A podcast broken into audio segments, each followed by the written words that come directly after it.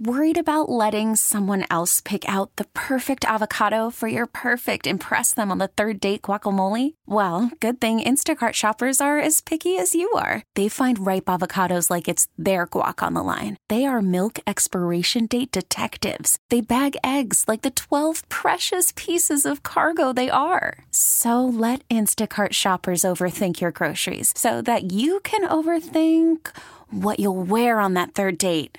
Download the Instacart app to get free delivery on your first three orders while supplies last. Minimum $10 per order, additional term supply. Okay, picture this. It's Friday afternoon when a thought hits you. I can waste another weekend doing the same old whatever, or I can conquer it.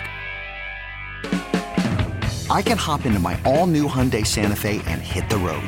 Any road. The steeper, the better because my all new Santa Fe is available with HTRAC, all wheel drive, so I can hit the trail without a worry in the world. Heck, with three rows and best in class rear cargo space, I can pack the whole family in with all our gear. We've got available dual wireless charging for our phones, so we'll never lose touch with civilization, and we won't lose touch with the primordial power of Mother Earth. So, which is it? Waste the weekend or do something a little more epic? And conquer it in the all new Hyundai Santa Fe. Visit HyundaiUSA.com or call 562 for more details. Hyundai, there's joy in every journey. It's 2 p.m. in Memphis. Giannotto and Jeffrey time. Get off the fence. Live on Memphis's sports station. 92.9 FM ESPN.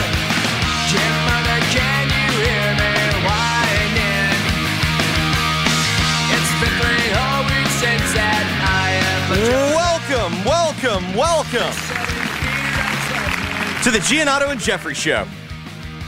Coming to you live from Memphis, Tennessee. My name is Jeffrey Wright. You can follow me on Twitter at jwright929ESPN. Dennis Fuller producing the program for us. Glad that he is with us.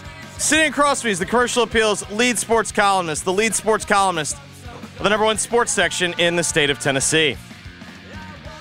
Top, th- uh, top three sports columnists in the state of Tennessee, barely. Tied for eighth, best sports columnist in the United States of America. He's on Twitter at MGiannotto. Mark, good day, sir. So I know I've been uh, pounding the table saying I love the NBA draft. Mm-hmm. Like it, I like it more than the NFL draft. Mm-hmm. Usually, usually. Um, This is where you say, I'm sorry. It's not that I'm I sorry. I. I, tr- it's not that I'm wrong. Yes, you I, are. I'm allowed to like whatever. draft. I'm allowed No, to like whatever draft I want. but it is not I. The bet, like it is unquestionably not a good watch as a draft. Last night's was not a good watch. Last night's was horrific, but that's the other thing. It's like the problem that I have with the NBA is it starts to just get predictable. You know what's great about the NFL draft? You got dumb meatheads half the time making picks, and all of a sudden they do something stupid and it throws everything into chaos. It's like somebody hitting on 19 at the blackjack table. It ruins everything, but you still want to watch. Yeah, you also the NFL guys. The NFL's done a better job of controlling the uh, pick tippers. Well, yeah. they Um, probably would just, you know. No, and they they do a better job making it a show now. The the NFL they, they they're smart and moving it around now too. Yeah, Um, like, but they're also going to start moving it to. You can tell what they're doing. They're, yeah, they're cl- creating another money no, maker. no, no, well, but they're also they're sending it to cities that uh, they're never going to give a Super Bowl to. Mm. That's where they're they're going to Green Well, Bay and- next year. Well, like, it's it's it's that, and it's also like with Nashville, for instance. I think it was like a test to see if Nashville could hold Well, the Super Bowl. yeah, but Nashville holding the Super Bowl was dependent on getting The stadium. Yeah, they had Yeah. to get the dome first. But uh, regardless, last night's NBA draft was interesting to say the least. One, uh, No, it wasn't. it was actually incredibly boring. yeah, Mark, the ESPN projections, they got 28 of the 31st round picks. Could you imagine if there's someone that had that batting average on the NFL draft?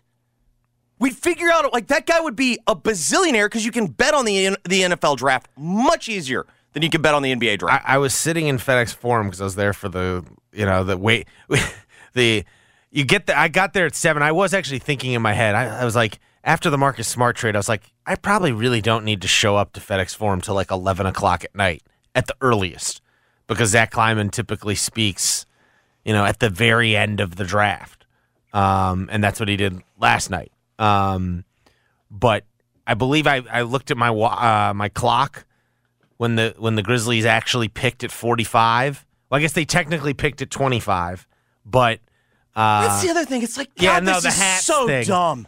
the, the This nu- is so, and the the logic behind it is so stupid. Well, the league year has just just then begun. move the league year to Yes! before the draft started. Holy cow! yeah, This is a quick but to, fix. and create a but thing. But that's also the other problem. The NBA's got way too many lawyers that are like decision makers.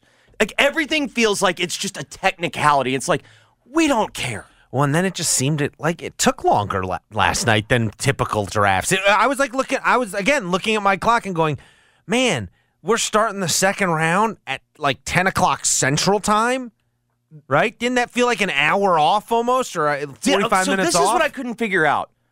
It clearly felt.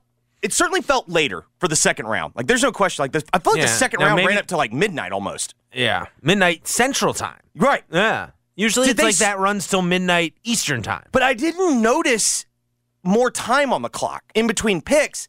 So what I was trying to figure out was, More, yeah, I don't know. did they start it later? Like, did it used to start at six central instead of Or like seven? seventh, or like s- or six thirty. You know, like something like that. But I mean, there's yeah. it clearly felt way longer than normal, or it certainly. Let me say this: it felt like we finished way later. I don't know if it was longer. The longness may have been the length may have been a product of that was without a doubt the worst televised draft I've ever watched any sport. it, was, horrible. It was bad. Well, it's Friday. We usually talk about what are we going to be talking about coming out of Monday. I'll be curious if we're still talking about the the ESPN broadcast at least. Uh, then lots to get to though, um, because I will say, though it was a very quiet night for whatever six hours for the Grizzlies. Like basically, they made the Marcus Smart trade and didn't you know didn't do anything else.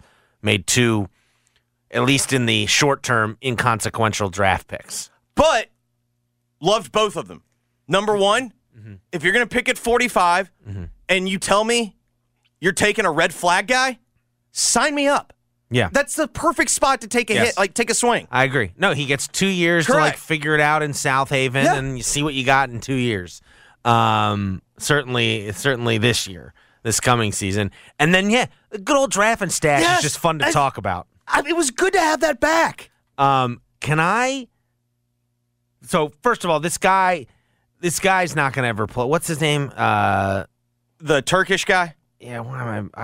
I should I should remember. Um, I got his roster up here. Tar- Tarik Biberovic. Yeah, I'm sure that's right. Tarik Biberovic. Yeah, I'm sure you nailed it. Um, so get this. So he plays for this Turkish Super League team, Fener- Fenerbahce, I think is how it's pronounced. It's in Istanbul, and it's in the Euro League. So it's like in the Turkish Super League, but it also plays in the Euro League, which is like the elite. That's the best, second the ch- best league. It's the Champions League of basketball. yeah, it's it's the second best league in the Yeah. world, other than the NBA.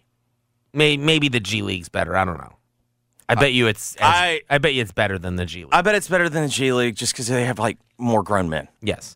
Um, look who's on his team uh, this past season. Uh, the younger brother of Giannis, Kostas Antetokounmpo. oh, the Um, Bucks don't have to keep him around anymore. I, I guess not. No, no. Kostas is the other, the third brother Ah, who play. I think he played at Dayton. I just which is the one that that the Bucks just have to keep on the roster just because it makes Giannis happy. Yeah, uh, I forget what his name. But there's a th- he's this is the third brother. Okay. Um, and then uh, Bjelica, remember him? Ah, yes. That's where he landed this year. Nemanja Bjelica. Nick Calathes. Hand Nick up. Calathes, 34 year old Nick Calathes, is playing for this Fenerbahce team. I had no idea he was still playing basketball. Uh, another former Grizzly, Tyler Also- Dorsey, played for this team this you know, year. you know when you hear somebody's age and you're like, "Holy cow, that guy's that old." Yeah. I do the opposite with Calathes. Calathes, Calathes he's is only he's 30 only 34. Are you serious?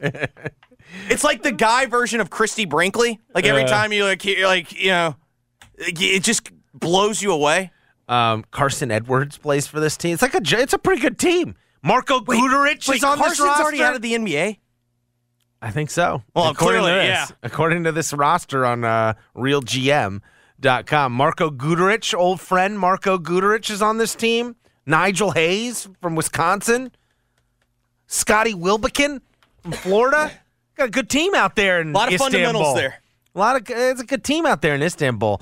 Um, but yeah, so we got a draft and stash too. So it's uh, it was a uh, it was a quiet night, but I thought uh, hearing from Zach Kleiman, the first team official to speak about the the Ja Morant suspension and Ja Morant since it happened, I thought that was actually the you know the the most interesting part of of draft night. But we'll get into it here in a second. Two two forty or so. Blake Toppmeyer will join us like he always does. He's the SEC columnist for the USA Today network. We'll uh we'll get into some college football with him. Three o'clock or so. We'll get into the list. Chandler Lawson has a new home. Jeffrey, he has found a place to transfer. I think marking the end of the Lawson era at Memphis. I believe. I, you know, just never say never.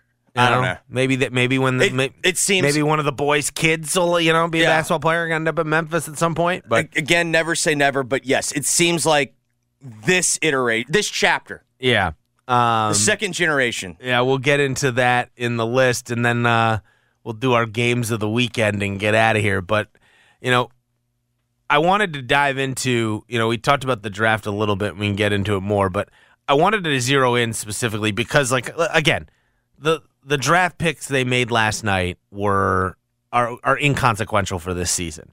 Um, what was notable last night was we heard from Zach Kleiman, and uh, he talked a little bit about the Marcus Smart trade. It was odd because they it hadn't. It was like 45 minutes from officially being completed, but it was already past midnight, and so he like had to like talk around it a lot. Couldn't talk specifically. It was Yeah. again another like But why could Brad Stevens talk specifically about it? yeah I don't know. I, they, I'm, I'm sorry. Like they hide behind that. Like, Yeah. That's so weird. yeah, it It's was clearly not. I'll say this. It is clearly not a league rule. I Or think it not is a league It rule. is I think an it's like- enforced league rule. I think like you know, maybe you like make a phone call to the league and go, hey, like you know, are you guys process? Like, can we just we, we had a, it's midnight. We got we can't wait for this deal to go through. Like, we want to get out of here. I, I don't know, whatever. Um, but it the most interesting stuff was said about Ja, and um, I thought. Frankly, like you know, at times, you know, it was like clear, like at least Zach Kleiman was giving off the very clear impression that you know, like to a certain extent, they were like kind of fed up with Ja. You know, like they were, you know, they were they, like he his quotes were very strong. I thought the the strongest comments we've seen from the organization since all this started, and it feels like their response has evolved. Like initially, like if you go back to like say. At first, they weren't even acknowledging it. Like when the first TMZ report came out, you know, about the fight at his um, Backyard At his whatever, the- backyard. The, the pickup. Game. I don't think they responded to that at all. Like it was, you know, I don't c- think they responded to any of the. Well, the well, then, then I would say the Pacers incident, that that was the first one. I feel like, but that, That was also the- happened on. That also happened Yes. in the forum. but but they but they were they like really defended him. You know what I mean? Like they really. Publicly. That's what I'm saying. But Yeah. like that's I'm, I'm talking about publicly very strongly. They, they they defended him, and uh, and then you saw the Denver incident is where their tone first changed. It was like more somber, you know, like uh, they weren't they weren't uh, I, they didn't reprimand Ja after the Denver thing. It was more just like we're really disappointed, you know, like um, sad more than mad, if that makes sense. Um, and when he came back Yeah, but they were the ones that suspended him. the first time, Yeah, remember? Because remember, we kept waiting for the league to announce. Like, remember, it was like no, the league well, they- eventually whatever. announced they it. sent him home. Yeah, well, he no, he he voluntarily. no, no, no, no, no, no, no. You got Oh, that yeah, one you're right, you're right, They you're right. sent him home. They were on the road, and like, But again, it was but more. no, no, because that was the first time I noticed. It started to be quicker in tone. It was like short. It's like he's been sent home, like, and it was very matter of fact. Like, But when he came back, it was more like a tone of like we're gonna, we want to help him. yes, You when, they- know, when he came wanna- back, I would agree. But I'm talking the, their messaging When they sent him home, But it was still presented. it was it pretty cold. It was presented as he's going to get help. Like he's, you know, like it was presented in that vein more so. And then, you know, very clearly this this latest incident, and then even at the end of season press conference, you know, it was like a hopeful tone, right? You know, like we've seen progress from Ja these last couple months since he came back, and you know we're hopeful that that's going to continue into the off season. You know, we yeah, have no. I don't know. The, the the end of the season one, I didn't put a lot of stock into. Every answer felt like lip service. Like every answer felt like a stock. The reason why I paid attention last night because last night was the first time it didn't feel like a like a rehearsed stock can like canned answer. Yeah. Well, um, right off the bat, when he was asked about it, Kleiman referred to the uh, suspension as quote appropriate. Said we're certainly disappointed with the behavior that transpired as we got into Well, the let- off. let's just start with the very beginning. That's news to me. what? We thought it was appropriate. Yes, uh, he said. I think the discipline from the NBA, I think, was appropriate. Um, Do you think that surprised? Do you think that surprised fans? Um, I I would you know I I was okay with them if they want to say that if they want to if they feel like because this is a fight with the union maybe like the league is putting pressure on them to have to say that sort of thing. To me, it was more. I think it's the way he expounded on it. If he had just said, you know, something matter of fact, like, or, but you're right. There's a different way you could have said it. You could have said something like, "We will abide by all, d- you know, all, you know, discipline handed out by the N- by the NBA." You could have phrased it like that, Yeah. and it would have made it seem like, you know, it would have sounded different, right? Than we think it's appropriate. Yes. Um, so yes, you're right. That I thought that was very interesting. You know, and he Are said you can continue? he said uh, there's ongoing discussion now with the league, the union, and Ja's representatives. And then he said this: What's Ja going to commit to going forward? What are the steps that he's prepared to take for the NBA to grant the ability to rejoin the team after serving the dis- the suspension? I think there's a lot of healthy dialogue there.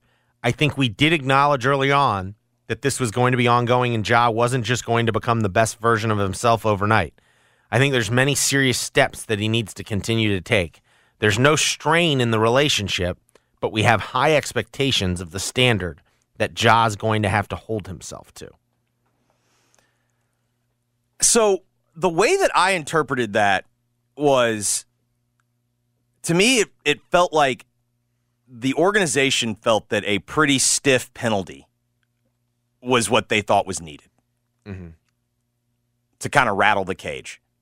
And the other thing though that I kind of like if you want to like synthesize like the whole week, if you will, or really I guess the last 48 hours, I think what I think what the organization is showing is, hey, Ja, we're trying to do everything we can here. Mm-hmm. You know, You got to help us out here. You got to meet us halfway. You- we're trying. Like mm-hmm. this isn't this isn't a situation like LeBron the first time in Cleveland where they're just trying to, you know, they surround him with It's- nothing. it's a like ve- it's a very- doing everything. I mean, I have a column up at commercialappeal.com. It's a de- very delicate tap dance they're having to do now because, and like, they didn't want to be, they didn't want the relationship to be like this. Well, no, Like, ja, Ja's actions have forced the relationship uh, to a certain extent. However, I would say, I thought, you know, and and this is what I thought was really interesting was later on when Ja came up again with Kleiman, and um, I think it was a, a question along the lines of like, is Ja taking this more seriously this time? You know, like Sure. have you have you seen you know, and um, he said this, and I thought this was the to me the response where I was like, okay, that's a decision to to say this, but all right. it'll be interesting going forward. This is Zach Kleiman. I think he's taken some steps, but at this point, honestly, it doesn't matter until he follows through on it.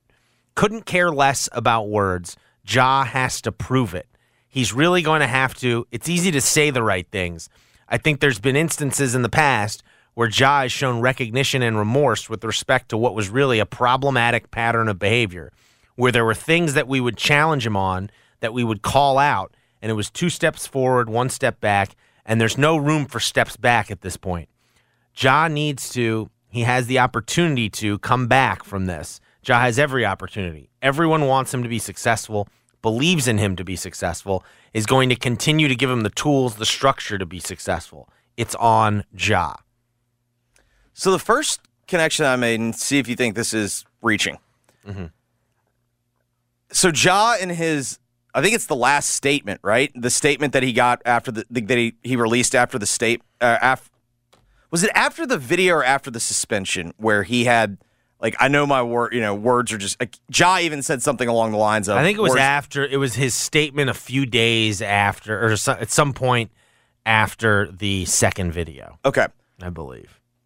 I made the connection. Not the suspension statement. I made the connection that that seems like that that was a conversation. That was a, to use their words, dialogue that was happening between the team and Ja.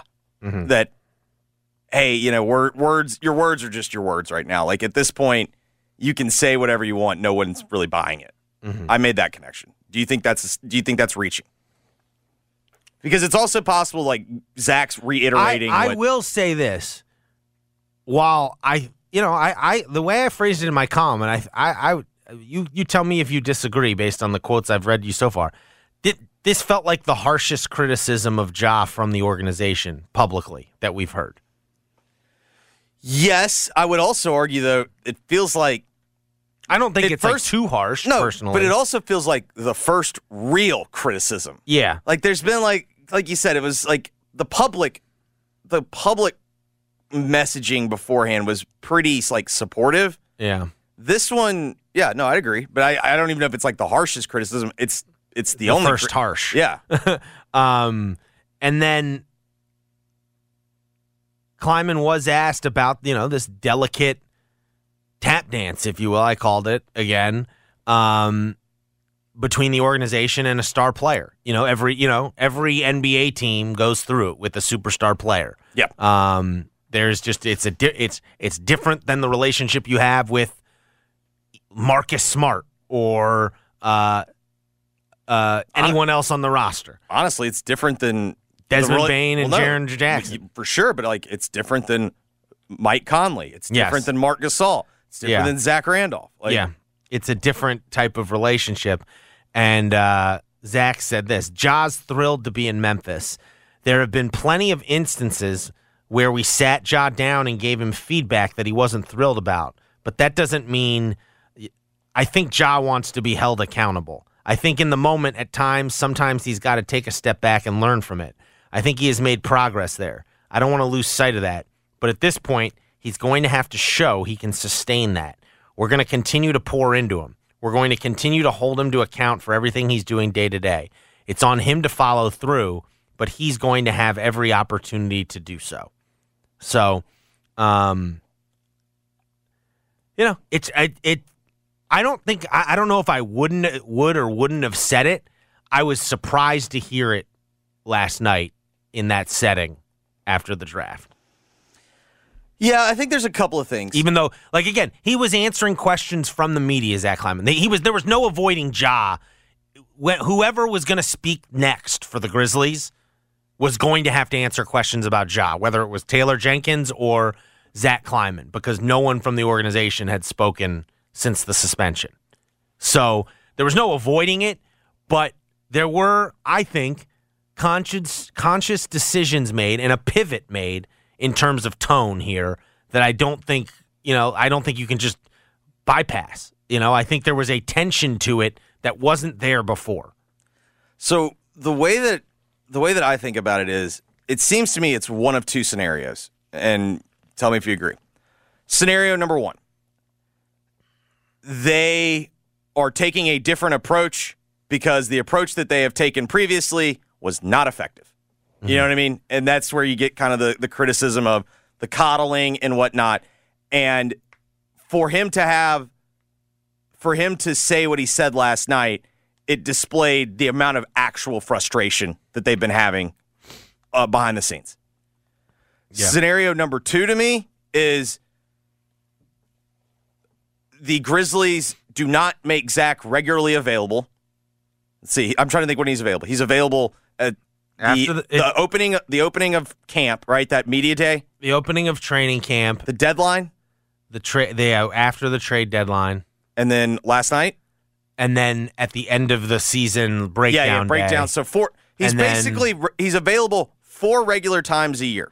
and then and then I believe I'm not sure if he spoke when like when like they announced Ja. It, oh, if I think there's if, a there- if there's a significant trade that he, like he does a like last year when they bring in the first round picks the next day, he speaks at that Yeah. too. Yeah, the- Um, the- but the they didn't do that this year because yeah. there were no first round picks. Um, and then I don't I don't remember if he spoke like when Ja signed his deal and did that availability in Las Vegas.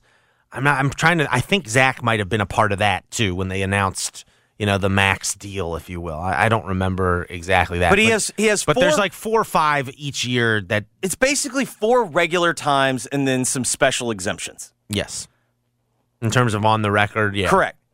That's not a lot of talking compared to Taylor Jenkins, who literally sits behind a microphone after every game. and before And- every game. Before every game, and what, once a week at practice? I think he has to be available once a week during practice. No, every practice they have, if he's requested, he has to speak Okay. at it. Shoot around, he doesn't have to speak at anymore. So essentially, he's available. For like nine months out of the year, he's speaking basically every day. Correct. So what I would say is the other scenario in my mind is it's someone who doesn't regularly speak publicly, having to answer a lot of questions. Also, should be noted late at night mm-hmm. in that se- in that setting. Everyone's exhausted, and maybe you're just not as like careful or sharp with your words. And more of the truth comes out. And I'm not saying that, I, I, but to me, like those. Listen, I had no problem with anything he said. I also, though, feel like I'm not Ja Morant. I'm not the people around Ja Morant. And I do think some of the things he said, some people will digest differently than me. Because I do think he was challenging Ja Morant there in a way I've never heard anyone from this organization challenge Ja Morant publicly. Yeah, I guess where I just push back, and it's not even necessarily to your point. I am not someone that believes in the end, like the city, the media, the way mm-hmm. the front office handles a star pushes the star of the way, pushes the star away.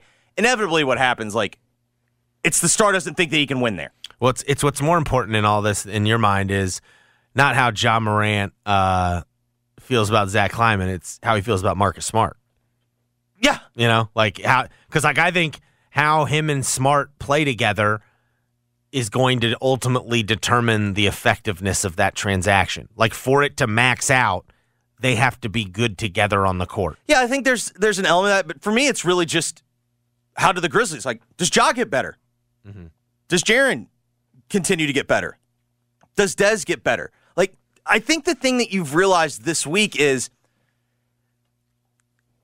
that fourth piece that we keep the proverbial fourth, fourth, fourth piece, whether or not it's, you know, was Dylan, whether or not now it's Marcus Smart.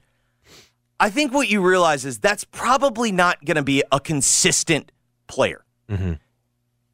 Those three are going to be really what defines the organization. And those other guys are going to have roles. Like that's going to be a part of it.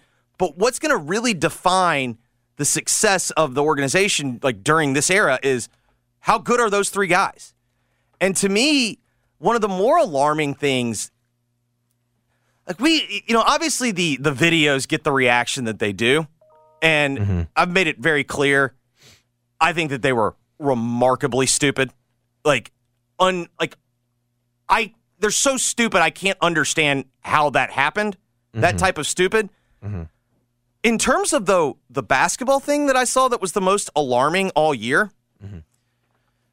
Remember that scene cuz you were there or it was Which after game? it was after game 4 of the Lakers series. Yeah, the one they lost at a heartbreaker. No, no, no. Game 4.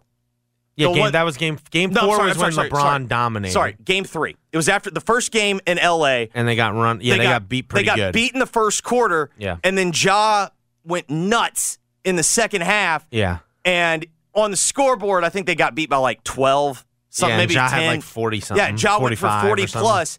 And you saw those videos post game, like where he's dancing and like, yeah, he was getting chirped by Lakers fans.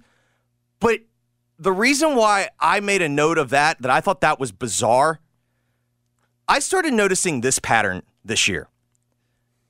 The result of the game did not matter, at least the visual, like what we saw body language wise to Ja, the results of the game did not matter as much as how he played mattered.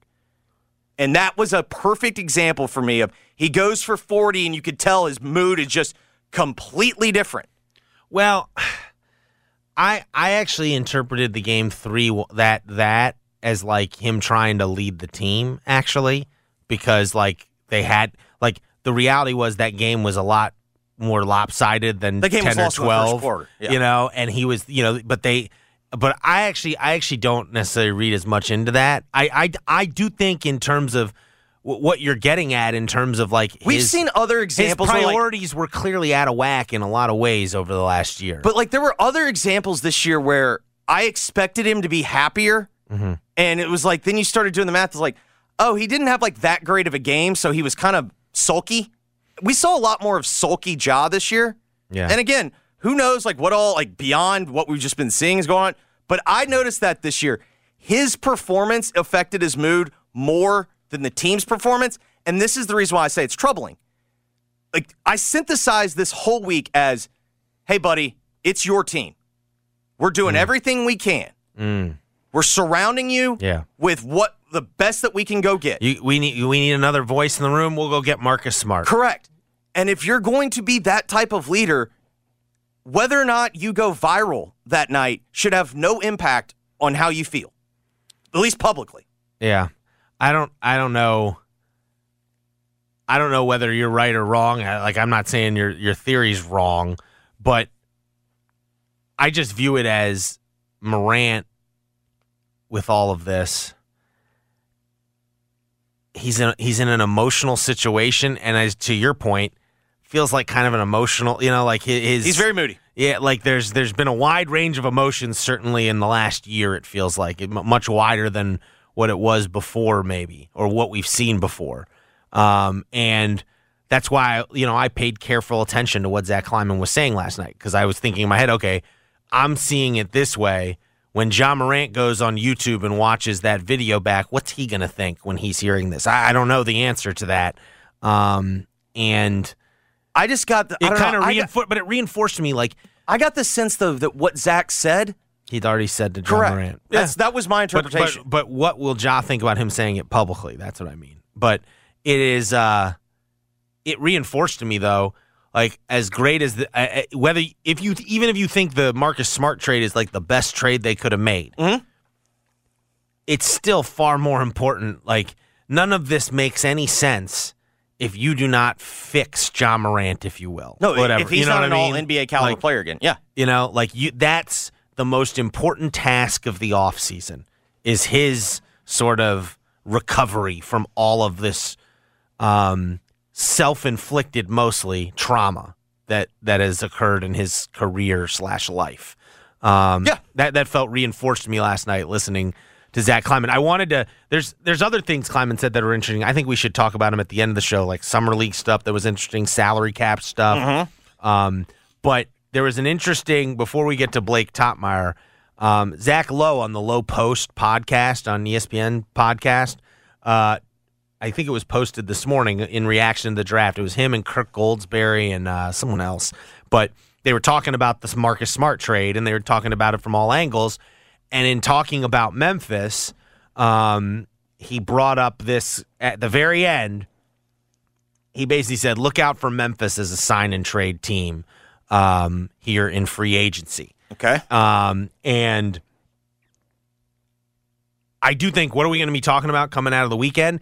I mean, we're we're now, I believe, a week from today is when free agency begins, uh, right around I think five o'clock Central Time. I think it's legal tampering. Uh, le- whatever, yeah, you're right. Whatever. When when you can like start negotiating and these deals will get reported by Shams and Woj. Um, Tough night for Shams, by the way. Yeah. Oh, I hated Oh, that for him. We'll talk Yeah. about him in the list. Keep yeah. Um, but it was uh, to see that. Zach Kleiman said last night he was basically he was t- he was tamping down expectations. It felt like when he was talking to the media about like what they might do in addition. You know, they still have one ro- roster spot open Yep. after last night, and it felt like he was just like don't. It, he was given kind of the "Eh, don't expect too much here. Like we're we- we're right up against it with the luxury tax, and in two years, you know, someone's willing to take a one year deal. You know, we'll let you know. Certainly, we'll be willing to talk to him, but like you know, adding a lot more money for multiple years. Translation. Uh, I don't think that Harrison Barnes thing's happening. Yeah, like it was just like it was just like l- let's we're gonna add a guy, Yeah, but yeah. like you know, like keep your expectations down here. We're not gonna go at you. He, he was making it clear Marcus Smart is the big move. Yeah. you know, like we're not gonna do a bigger move than than Marcus Smart more than likely. Um, but they do have another roster spot, and it does feel like, especially with Brandon Clarke out at the beginning of the year, don't you think you you, you are missing like you're missing a wing, like a depth wing. You know, like if you're truly talking about how how to maximize what you've got this season, don't you think they need some sort of wing? Yeah, it doesn't necessarily have to be the starter, but like right now you're basically counting on one of the you know one of those rookies really stepping up and maybe Yeah, you feel really comfortable doing that they one of those have- last year's rookies They only will. have three bigs right now. do you think they're going to sign a big I, I think it's possible. Like they're thin at that position too. Like, like honestly though, you could make the case. Like, they've got adams jackson tillman and santi yeah, but Santi's also more of like. I Oh, don't know, he can fill that wing role, and then- maybe. but I mean, to me, it's like a matter of what do they think of LaRavia, Roddy, and Ziaire. yeah. Now it was interesting. The other the other thing last night, Desmond Bane spoke over at the I think Grind City Media, and like they had like a season ticket holder event that Grind City Yeah. Media host, hosted over at Southland Casino, and Bane made an appearance and did like an interview and like talked about the. He talked more about the Marcus Smart trade than Zach Kleiman did. Um, he's really excited about it. He, it. You could tell on Twitter he was like the Grizzly who uh, immediately reacted to it. But speaking about it, he was um, clearly very happy about the deal um, uh, for uh, for Bane. Um, but I just wonder um, what are they going to you know what are they going to be able to pull off? Um, what else? Because I do think again, I think they're missing something very clearly aside from just a player to fill a roster spot. Yeah, I mean, a lot of It's the, a good team. I mean, don't we get also, me wrong. We this also is a don't good know, team. like, we don't know what the market is going to be. Yeah. Like, you know what I mean? Like, that's a huge part. All right, we'll get into more of that during our Yeah. number sign two. and trade though, maybe. We'll get into. I want to Dylan get, Brooks. We'll get back into the sign and trade thing. My first thought to that was people that were like reacting. It's like, yeah, no, duh. Why wouldn't you want to sign? If you're letting somebody walk, Yeah. wouldn't of course you want to sign and trade? You get something back. Yeah. Like that was like a no It's, duh. it's a- yeah, it's like saying, do you want to breathe? Yeah, I want to breathe. Yeah, no, it seems better than the alternative. Yeah. All right, when we come back, Blake Toppmeyer joins the program. We'll we'll talk to him next, right here on Giannotto and Jeffrey, 92.9 Worried about letting someone else pick out the perfect avocado for your perfect impress them on the third date guacamole? Well, good thing Instacart shoppers are as picky as you are. They find ripe avocados like it's their guac on the line. They are milk expiration date detectives. They bag eggs like the 12 precious pieces of cargo they are. So let Instacart shoppers overthink your groceries so that you can overthink what you'll wear on that third date. Download the Instacart app to get free delivery on your first three orders while supplies last. Minimum $10 per order, additional term supply. You could spend the weekend doing the same old whatever, or you could conquer the weekend in the all-new Hyundai Santa Fe. Visit HyundaiUSA.com for more details. Hyundai, there's joy in every journey. Hiring for your small business? If you're not looking for professionals on LinkedIn, you're looking in the wrong place. That's like looking for your car keys in a fish tank. LinkedIn helps you hire professionals you can't find anywhere else, even those who aren't actively searching for a new job but might be open to the perfect role. In a given month, over 70% of LinkedIn users don't even visit other leading job sites. So start looking in the right place. With LinkedIn, you can hire professionals like a professional. Post your free job on linkedin.com slash recommend today. Um, ESPN. Giannotto and Jeffrey broadcast live from the Red River Toyota Studios. Check out Red River Toyota in Wynne, Arkansas. This hour of G&J is brought to you by the next generation 10G network, only from Xfinity. The Giannotto and Jeffrey Show on 92.9 FM ESPN. Blake Toppmeyer is the SEC columnist for the USA Today Sports Network. His podcast is SEC Football Unfiltered. He is on Twitter at B Toppmeyer, kind enough to join us each and every Friday. Blake, I thought about, uh, I think this is where I want to start. As we head into like the dog days of summer, before, you know, right before media days where we start to get at least, you know, some manipulated storylines. What are we monitoring right now? Like, what, what what is what's something that you're like keeping up with? Like, what are the stories that you're you're tracking, if you will? Boy, uh, it not much. Whether or not, yeah, like whether or not the Pac-12 gets a TV deal. yeah, and that I mean that, that that that's really getting off into the weeds of of college sports coverage. I mean, it's kind of preseason magazine season, I Mm. guess, right? And and we really are kind of scraping the bottom of the barrel of off-season content when we start getting into. We're, we're not even preseason in watch list mag season, season. boys. Yeah, yeah, we It's haven't not even we're not even list getting the we're not even getting the media relations people bombarding our emails. Uh, the, seriously, here's the 100 guys who could win the Nagurski trophy, but we might add more later in the year if I- there's some others. See, I'm fine with those, whatever. The ones that I truly love, the standout ones, are like, I did not know that was an award. Mm. Like, I'm someone who's watched this sport my entire life. I am, I cover it. I'm in, I'm in the media. I had no idea that was a thing. Those are my favorite watch lists to get. You know, this is the season where coaches take their like two weeks or ten days of. This is uh, what's that lake? and- Lake Oconee. What's that Georgia lake where they all go? Yeah, they yeah they all they all go to a lake house or they go to 30A. Yeah. Or you know, in Brian Kelly's case, I think he heads back up north for for a lake house. Like um, it is like truly the probably the quietest, you know, three or four week stretch in the college football calendar. Maybe the only really quiet stretch in the college football calendar because you know by this time next month, uh, as as you put it, we'll have the the manufactured uh, media days storylines, and you know the transfer portal has filled in some of the other quiet gaps in the calendar. So I don't know. I, I I'm really scratching and clawing to to label this anything other than like preseason mag season or Yeah. time of the calendar. You, could tell you could tell everyone was just kind of done right now when Saban dropped the whole you know would be we would have been favored by three or if- of three of the four teams and and everyone's like, was a- come on, Nick, we're all a- there- tired. There, was a little pushback, but like it certainly wasn't like when he dropped it during the playoff when like everyone was just pouncing. Like there was a few people, but it's like more or less we're all just like, okay, we're doing this again. Yeah, I mean Saban's almost at the point of parodying himself Yeah. now when he's when he's dragging this whole notion up uh, again of well, you know, Alabama would have been favored against two teams in the in the college football playoff. I mean, is that how ingrained uh, sports betting has become in, in the culture? I guess it is that Nick Saban, um, you know, perhaps the the greatest coach in in the history of this sport is now not not just talking about betting lines but per, mythical projected betting lines. It's not it's not that the lines were set. It's not that he was saying, "Well, we got LSU coming to town this weekend and we're a 6-point favorite." It was it was mythical projected betting lines for for what he's the he's spread would have been basically he's basically citing power ratings. He's like we're power rated better. Pretty much. That's basically what he's doing.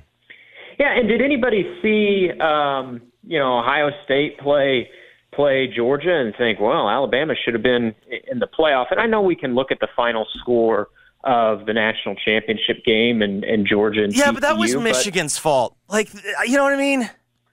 Well, but we didn't see Alabama play Georgia either, right? Yeah. Like, I mean, that's the thing. We didn't see Alabama play Georgia, and I think it would have been closer to sixty-five to seven. But how do we know Georgia wouldn't have beaten the doors off Alabama? You know, and, and this is just so uncharacteristic for Saban. I don't really know what he's getting at. Like everybody acts like every word that comes out of Nick Saban's mouth is has some sort of higher meaning. Like he's a mastermind, um, you know, pulling the strings on all this. And It's like, what is the point of six months after the season ended to continue to complain that you didn't make the playoffs when what you did during the season did not give you a playoff resume? I mean, we can talk about, uh, you know, were they actually among uh, the four best teams in college football? I mean, I think that's debatable. I, I don't think that's proven in any means. They lost to Tennessee. They lost to LSU. I'm not sure they were better than fourth. I thought Tennessee had a better case than them. season. Everyone's Yeah. just if you go. I mean, the the reason Tennessee didn't is the argument that Hendon Hooker was hurt at that point. But I, I Well, and to Blake's point, though, the real reason is we saw, like, yes, the final score wasn't a blowout between Tennessee and Georgia, but we all watched it. It's like, okay, Georgia was way better than them. And Well, and then and then the South Carolina issue, yeah. But, yeah, but like to um, me, like we do the the thing, like if if Georgia would have Bama beat, didn't play yeah, Georgia. if Georgia would have beaten Alabama in the same fashion, I think we kind of would have written them off too. Like it's the fact that like we kind of yes, obviously the the South Carolina thing was what it was, but like if they just, you know what I mean? Like I I, I feel like the I feel like Alabama was saved by the fact that we didn't have to see them play Georgia. I think that's a good point. You know, we, Tennessee had their shot at Georgia, lost, and then and then South Carolina knocked them out of the playoff. LSU had their shot against Georgia in the SEC championship, lost, and and the only reason you know Nick Saban can even go on the the Joel Klatt show and say Alabama should have been a, a playoff team was because Alabama didn't play Georgia last season, and so it had the benefit of not losing to Georgia. But they did play Tennessee, they did play LSU. They lost to both of them. I, I can't believe that that Nick Saban's still talking about this. Again, it's like um, I, I don't know. Maybe he just thinks the whole thing's a joke, and and he's in on it. Um, and and the rest of us are all just kind of dummies working ourselves up over this thing. We're talking to Blake Toppmeyer. He's the SEC columnist for the USA Today Network. You can read his work uh, here in Memphis in the Commercial Appeal. Blake, I-, I wanted to ask you about the story coming out of Knoxville today about the Neyland Stadium renovations. You you live in Knoxville. We're trying to build stuff here too. So Yeah, well, yeah, we- we've got a stadium renovation of our own on tap here in Memphis, and I'm curious if this will relate at all. Um, here's the here's the story out of the from the Knoxville News Sentinel. University of Tennessee wants to increase its budget by a combined 105.8 million dollars for renovations to Neyland Stadium and Lindsey Nelson, Nelson Stadium, the baseball stadium, to account for rising labor, material, and construction costs. The UT Board of Trustees will vote on both renovations renovation plans next Friday at a meeting here in Memphis. Um, so they are going to the baseball stadium. The budget is going to be increased by 69% nice. um, to add 2,100 seats. Um, that program is, you know, surging now, mo- much more popular than it used to be. But so it's going to go up from 56.8 million for that baseball stadium for 2,100 seats to 95.8 million. Um, I bring that up as a reference point to the soccer stadium that they say is going to cost like 60 million or something, 65. there have been some heroes that have been raising their hand on that. And then they're asking the Board of Trustees to approve a $49 million hike for phase one of the project, which is already underway. And then I thought this paragraph was just amazing. That would bring phase one of the Neyland Stadium renovations to a cost of $337 million if it's approved.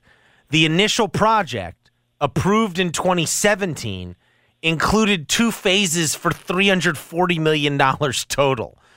No updates to phase two have been released. So now phase one costs the same amount as the entire project was supposed to cost when it was approved six years ago.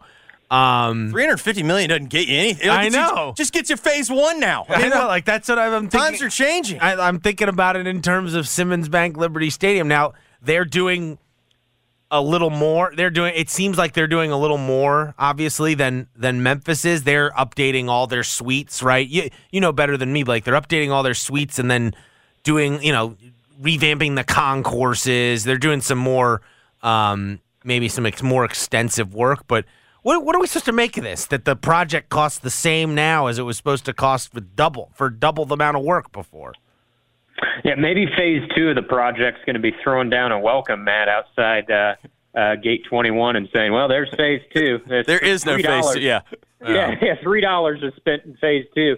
Um, you know that that's the mystery here. Like if if phase two is is greatly curtailed as compare compared to the biggest, you know, the initial plans, and it's like okay, well then spending is is in check. If phase two um, is going to cost double the proposed amount, much like phase one is costing double the proposed amount, well then all of a sudden, um, you know, this this project is doubled. But you know, a lot of things have changed since then. Like back when that was approved initially John Currie was athletic director. So you've gone from John Currie to Phillip Fulmer and Danny White. And I do think um, with Danny White in here, and I, I don't know that that speaks to the entire um, budget increase of this of this project. It is true, um, you know, materials, labor, inflation, all that. I, I don't know that that doubles should double the cost of Phase One.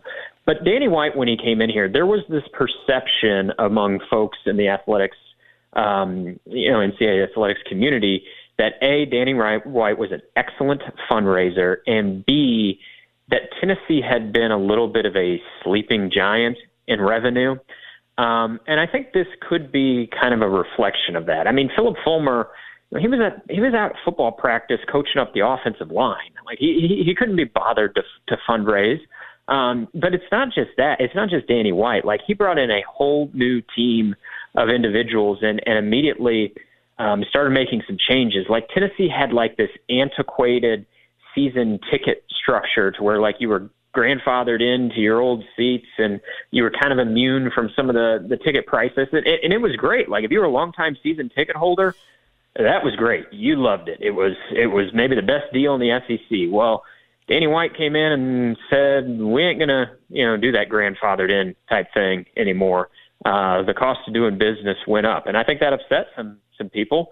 Um but you know I think this guy's all about revenue and and then using that revenue um, to put it back into the athletic department, whether that be facilities um, or other stuff around the fringes, um, but to kind of upgrade the experience. He wants to upgrade the experience, um, but he thinks it comes at a cost. And so to do that, you gotta you, you gotta fundraise the revenue. I, I think he's he's done a pretty good job on that front, and I think that probably speaks um, to some of this some of this increase. But again, the the part two is sort of the lingering mystery. Are, are they going to curtail the back end of this project? Maybe it's possible. Maybe maybe some stuff just got moved forward, you know, into more of the phase one costs. Is it also possible this is a reflection of Mark and I? We talked about the Mike Locksley comment. Comment, you know, the I think there's kind of a devaluing of facilities now, at least from coaches, because they want all the money for NIL.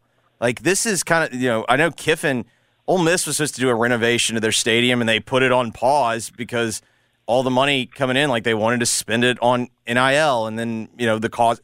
It obviously was also reflective of the cost of building went up and they're like, whoa, this is going to cost way more than we thought. But like I wonder if it's also just a reflection of, you know, facilities don't seem to matter as much to coaches anymore because they feel like the only thing that matters in recruiting now is whatever you know whatever your NIL chest has. And yet you still got to spend all that revenue somewhere, right? Yeah. Like you can't take that ESPN revenue and say, uh, "Hey, Johnny quarterback over here, we just got yeah. a big check from ESPN.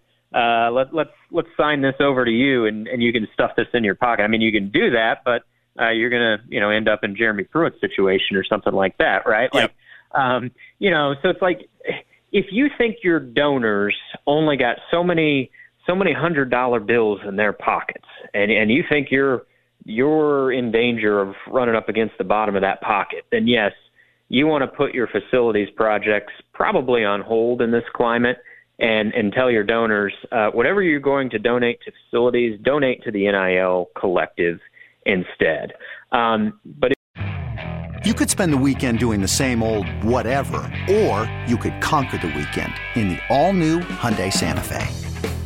Visit HyundaiUSA.com for more details. Hyundai, there's joy in every journey. This episode is brought to you by Progressive Insurance. Whether you love true crime or comedy, celebrity interviews or news, you call the shots on what's in your podcast queue. And guess what? Now you can call them on your auto insurance too with the Name Your Price tool from Progressive. It works just the way it sounds. You tell Progressive how much you want to pay for car insurance, and they'll show you coverage options that fit your budget. Get your quote today at progressive.com to join the over 28 million drivers who trust Progressive. Progressive Casualty Insurance Company and Affiliates. Price and coverage match limited by state law.